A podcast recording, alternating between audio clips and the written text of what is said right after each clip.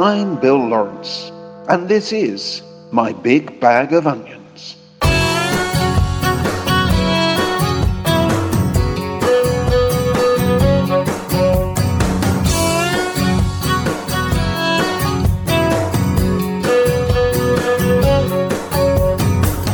car from Maine to California. Broken hearts that pass unknown. This night we'll share a lover on that dog radio. How can so many be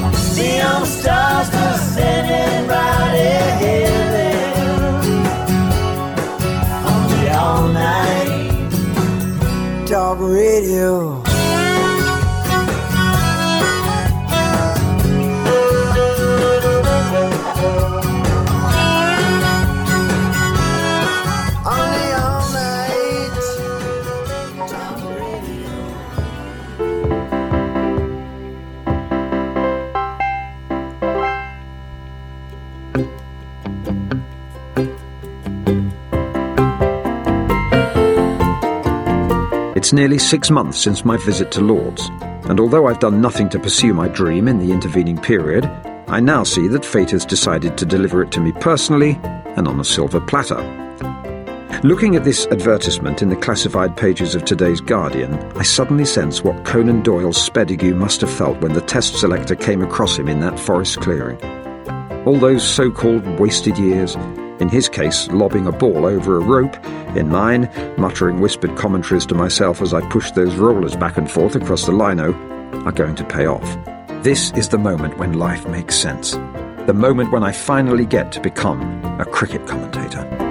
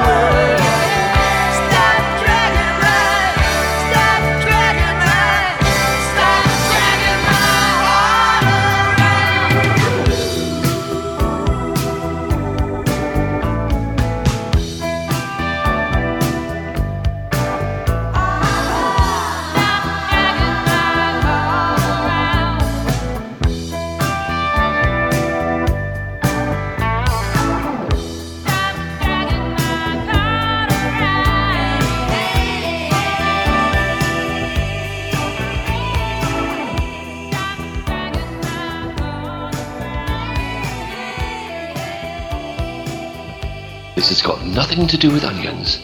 There is no bag, and I might not be Bill. But something's big.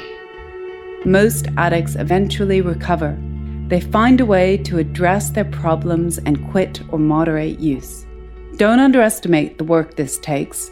People need to find hope, resolve, and self understanding in the face of terrible suffering and low self worth. Ultimately, they need to fashion a new life and sense of identity. But this process isn't like any cure for any neurobiological disease that I know of. It's infused with choice and agency, demanding that addicts actively resist the pull of past habits to create a different future.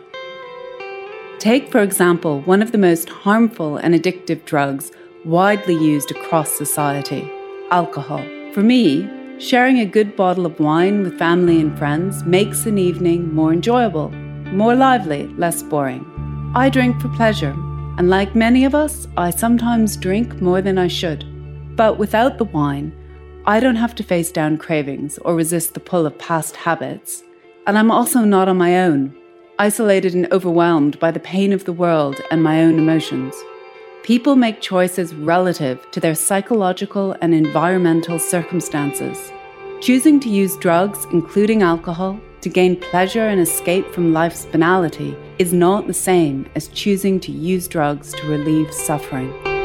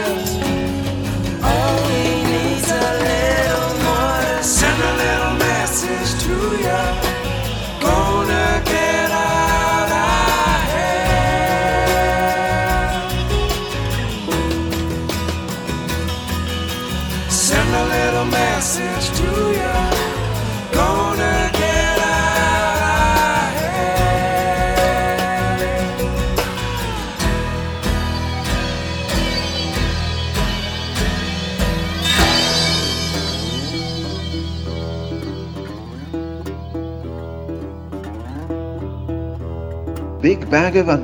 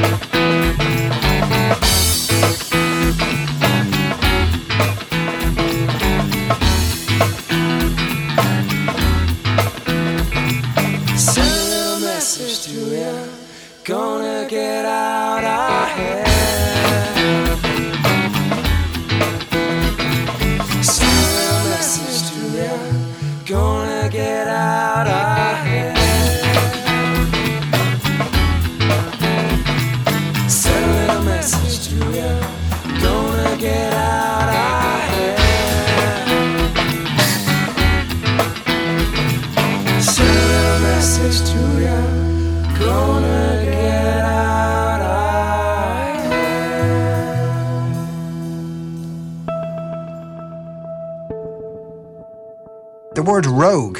always had something, Sean, to do with money. It goes back hundreds of years, and in the old days, students in old universities like Oxford Cambridge would go around asking people for money. Rogo in Latin means to ask for money. But if you were a fake student asking for your studies, even though you were illiterate and weren't doing anything, you were called a rogue.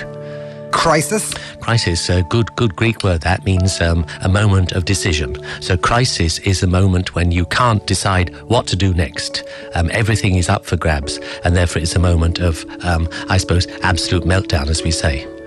A crisis really is, a, it always has to be a major thing, and it can never be a minor crisis. It's always major, because it's either up or down, that's it. You reach the T junction, so to speak. Gamble. Well, it's the same word as game. So playing games, just playing around, having a good time with toys, just like to being game really means to be like a child. And the L bit on the end means to do it often. So gambling means gaming a lot, meaning playing around as if you were a child with How just nice. buttons.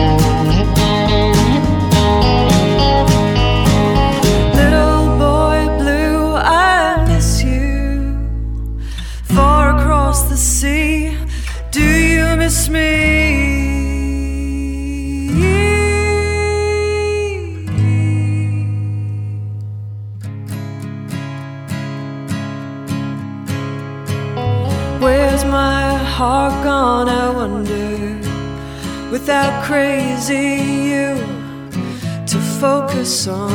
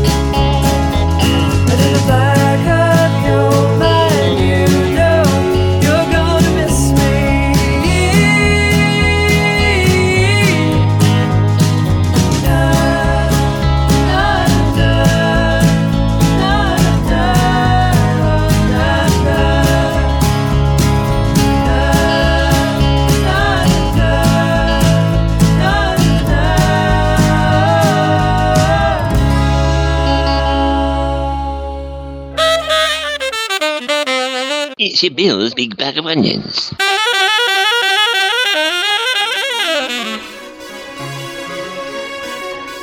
Do men, in essence, marry their mothers and women their fathers? And do they also choose mates by smell in a way that is likely to result in healthy offspring? These are both old hypotheses, and both have been tested by studies published this week. Only one of them, however, seems to hold up. Janek Lobmaier of the University of Bern in Switzerland and his colleagues looked at the question of smell. Their work appears in The Proceedings of the Royal Society. Lisa DeBruine of the University of Glasgow in Britain and her colleagues looked, in a paper posted to bioRxiv, an online database, at eye colour, specifically whether the eyes of someone's lover match those of a pertinent parent. Dr. Lobmaier and his team were testing the idea that people literally sniff out partners with appropriate major histocompatibility complex or MHC genes. Individuals with more diverse sets of MHC genes have stronger immune systems. Mates with different MHC genes are thus likely to have healthier offspring. MHC genes also affect body odour, so it is no surprise that many species of animal choose, on the basis of odour, mates with dissimilar MHC genes.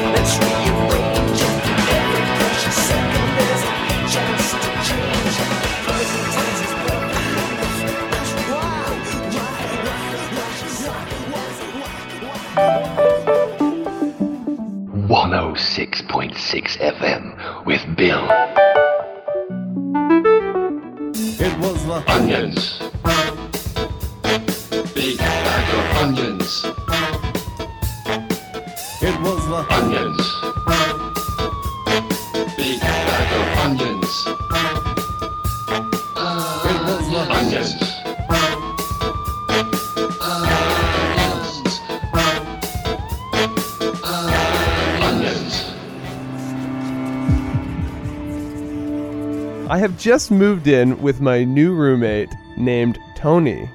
He is pretty hilarious and a really cool guy, but the problem is that he is an absolute pig. He is the biggest slob I have ever met. Just the other day, for example, I had cooked dinner for us, and he went out as soon as we were finished eating. He got food all over the table. I thought that he could at least share with the dishwashing afterwards. I was getting really tired of this and knew I had to do something. The problem was that I didn't really know how to bring this up to him. I didn't want to seem like one of those guys who is a neat freak or anything, but this was getting out of control. I decided that enough was enough and tell him what I was thinking the next time I saw him. I said, I don't want to be annoying or anything, but would you mind helping me with the cleaning around here? He said, Oh, I'm so sorry. I didn't realize you were doing the cleaning. I thought this place came with a maid service. Sounds like a really bad excuse.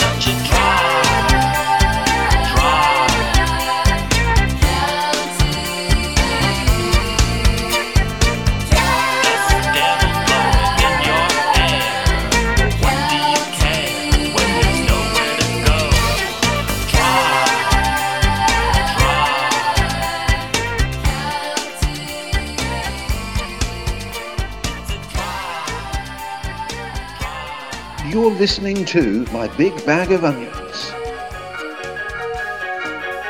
My idea is that we institute a rule, maybe just for one day, at all meetings and seminars and conventions, or basically any place where people get together to talk and share ideas and make decisions, that no man is allowed to talk before he hears a woman's opinion on the issue.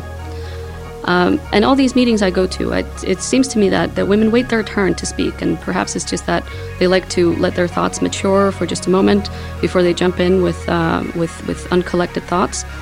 And when a woman finally raises her hand, she's at the back of the line of a long list of speakers, and often time will run out before her turn comes. So I think if we if we try this idea, we would break a cycle of, uh, of women's voices not being heard. We would hear what women have to say, even if it is just for a day.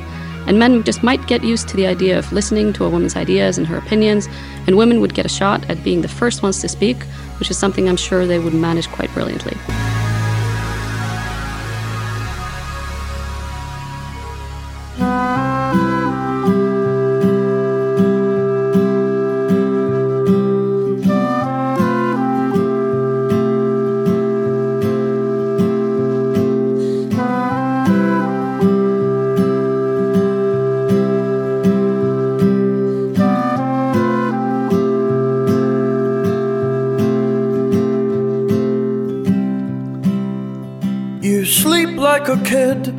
With one hand stuck fast to the side of your face.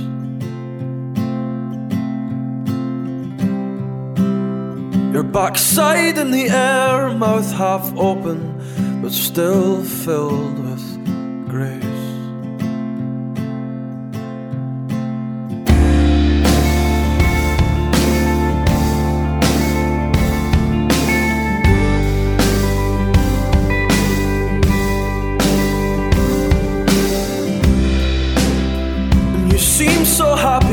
your skin turns the color of a violent golden sky.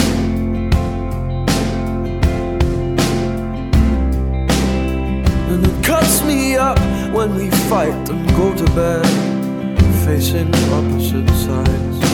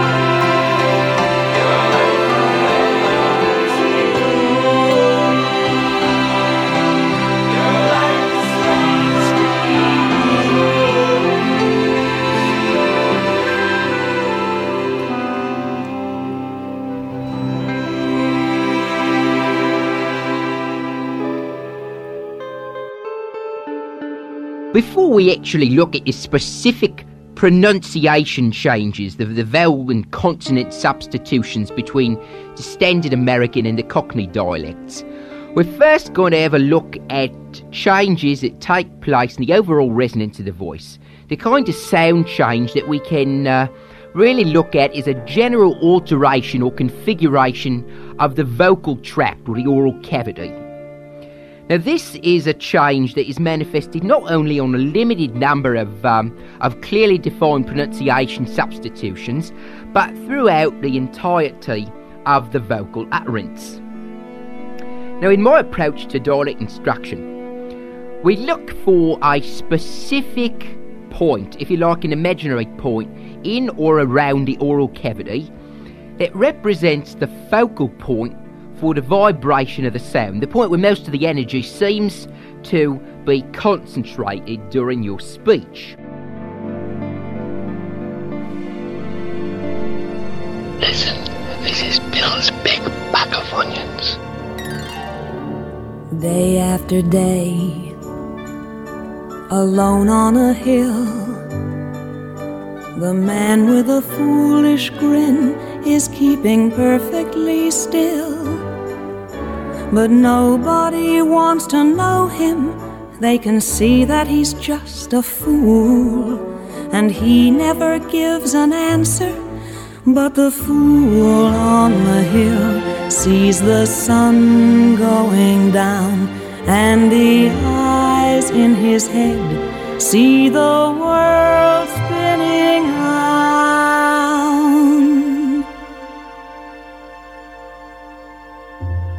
Well on his way, his head in a cloud.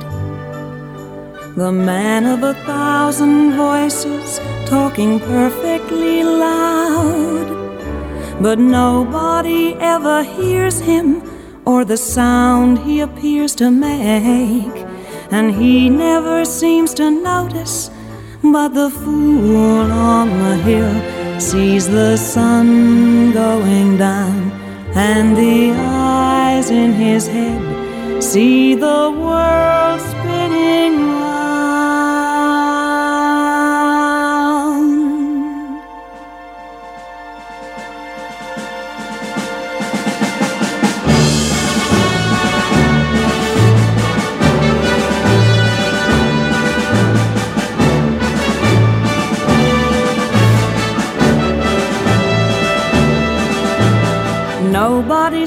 seems to like him. They can tell what he wants to do.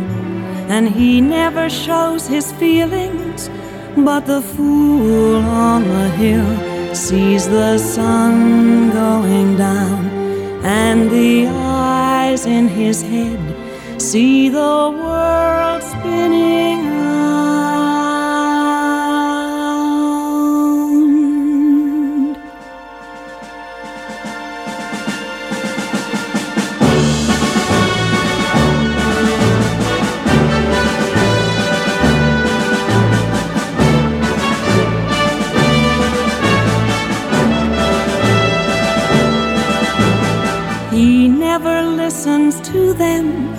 He knows that they're the fools and they don't like him. But the fool on the hill sees the sun going down and the eyes in his head see the world spinning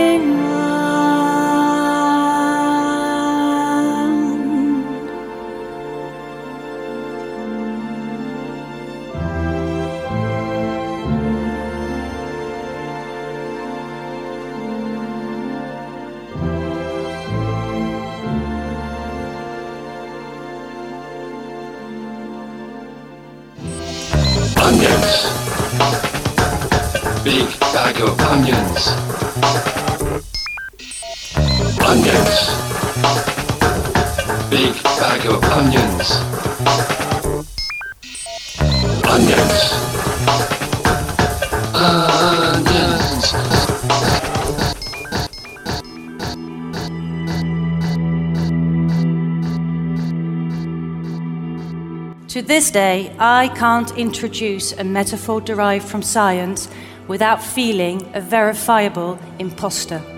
Science just isn't my speciality. But through my engagement with science, something in me began to shift, making me more daring and willing to experiment and take risks. What began to shift was how I thought about my methodology. Rather than turning to science for newfangled metaphors, I began to look at syntax as the science of poetry. Happiness. As soon as I slept, Poet rose up and stood over my body. He saw me weak and weird with metallic blue toenails, tiny toucan beaks that wanted to fly off into the universe. I made it out of the window. I stretched out in a treetop to rest. The stars were inquisitive eyes. I was plankton in a cave. I was a pack of lies. I was being somewhere else. I was finding answers poet craved. I woke up a stranger to my body, surrounded by feather boas, reindeer moss, a handful of the afterlife. Go ask an old man, see what he's got to say. Don't ask your teachers, they weren't much good anyway. Nothing really matters time drifts on by.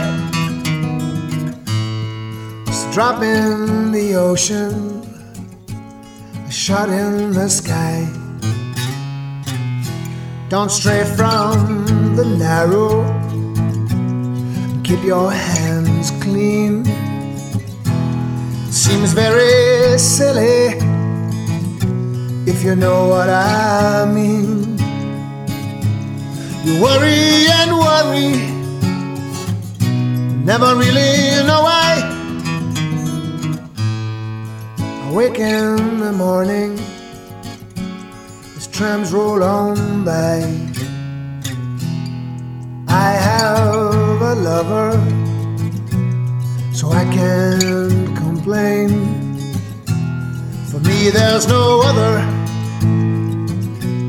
We play silly games. Though she is not here, I'm never alone. She lives in my pocket and inside the phone. I'm going to Scotland, that's where I'm from. I'll probably not stay there, cause it's not very warm. We followed our father, cause father knows best. With rhyme and good reason, my wheezing chest. So go ask an old man, see what he's got to say. If he falls in the gutter, be Nothing really matters. As time drifts on by, you give your love presents. You laugh and you cry.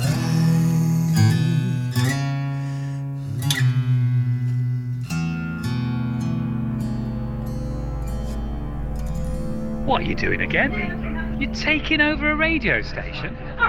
That's not allowed, surely. If I speak to someone that doesn't know what I do, they'll often wonder how much could you go into detail about an emoji. You know, how much could there possibly be? And I like the fact that there's a, like this paella emoji comes out of nowhere, and uh, sometimes there's interesting issues of different countries where the it'll have flags, uh, unofficial new flags come up, and they might be implemented in one platform. And I kind of go off into these new places that I wouldn't really ever think about. The next thing I know, I'm researching the Reunion Island because they've got an interesting flag debate that's come up via the emoji. Uh, so I like the fact that even though it seems like it's about the emoji, it's really about real life. It's about food, it's about objects, it's about people, and I like the fact that it takes me in all those areas more than just the technology.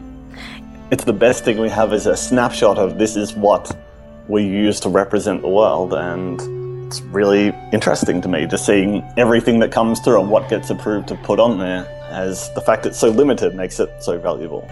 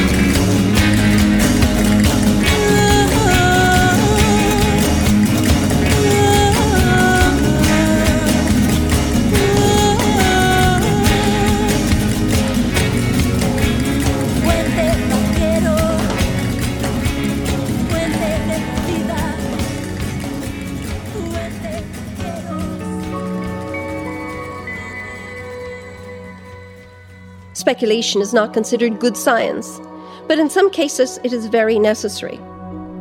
Over time, people could become less able to interact face to face, less sociable. People could become less likely to form deep bonds with others, less able to feel or give love, and therefore less likely to form lasting relationships, families, and communities. Some could find physical contact with other human beings problematic and even unwelcome. There could be a domino effect. Subsequent generations could be raised with even less attention, less love, or none at all. While it's true that humans are gregarious by nature, and a search for connection is a basic human instinct and a survival skill, it does not happen magically on its own. Real world FaceTime is required. This small and simple thing, millions of babies around the world getting less eye contact and less one on one attention, could result in an evolutionary blip. Yes, I said it evolutionary blip. Less eye contact could change the course of human civilization. The face of an infant was designed to be the most compelling thing on the planet. That's why the internet is full of pictures of babies, kittens, and puppies. That is, until the advent of the smartphone. Anda sedang mendengarkan sebuah tas besar penuh dengan onions yang punya Bill.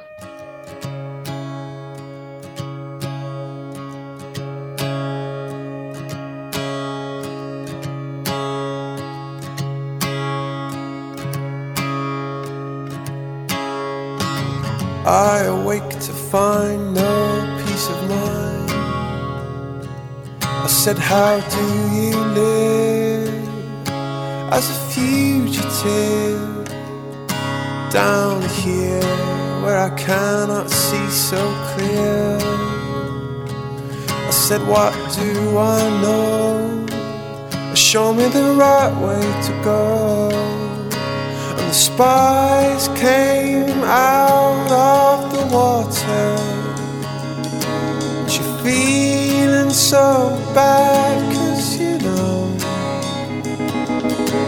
The spies hide out in every corner. But you can't touch them, no.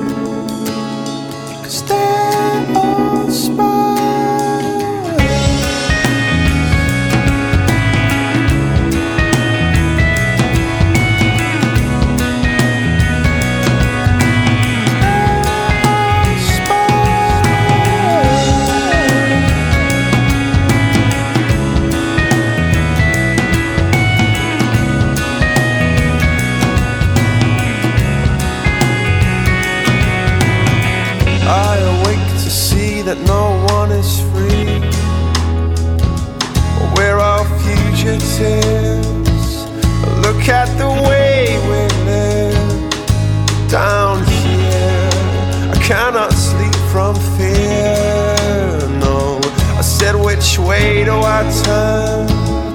Oh, I forget everything I learned. The spies came out of the water. And you're feeling so bad, cause you know that the spies hide out in every corner. But you can't touch them, no.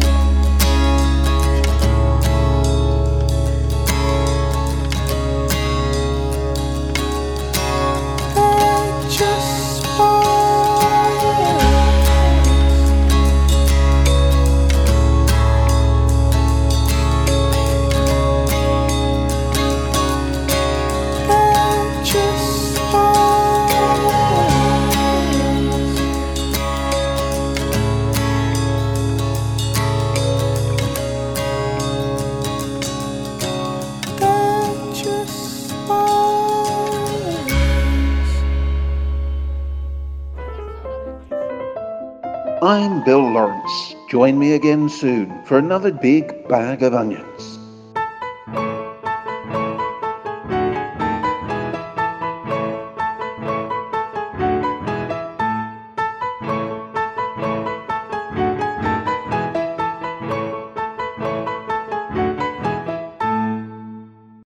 Be seeing you. Be seeing you.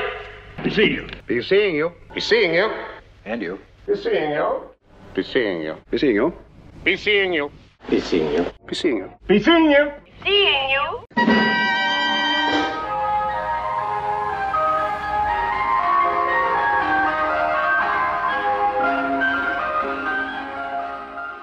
Thank you very much.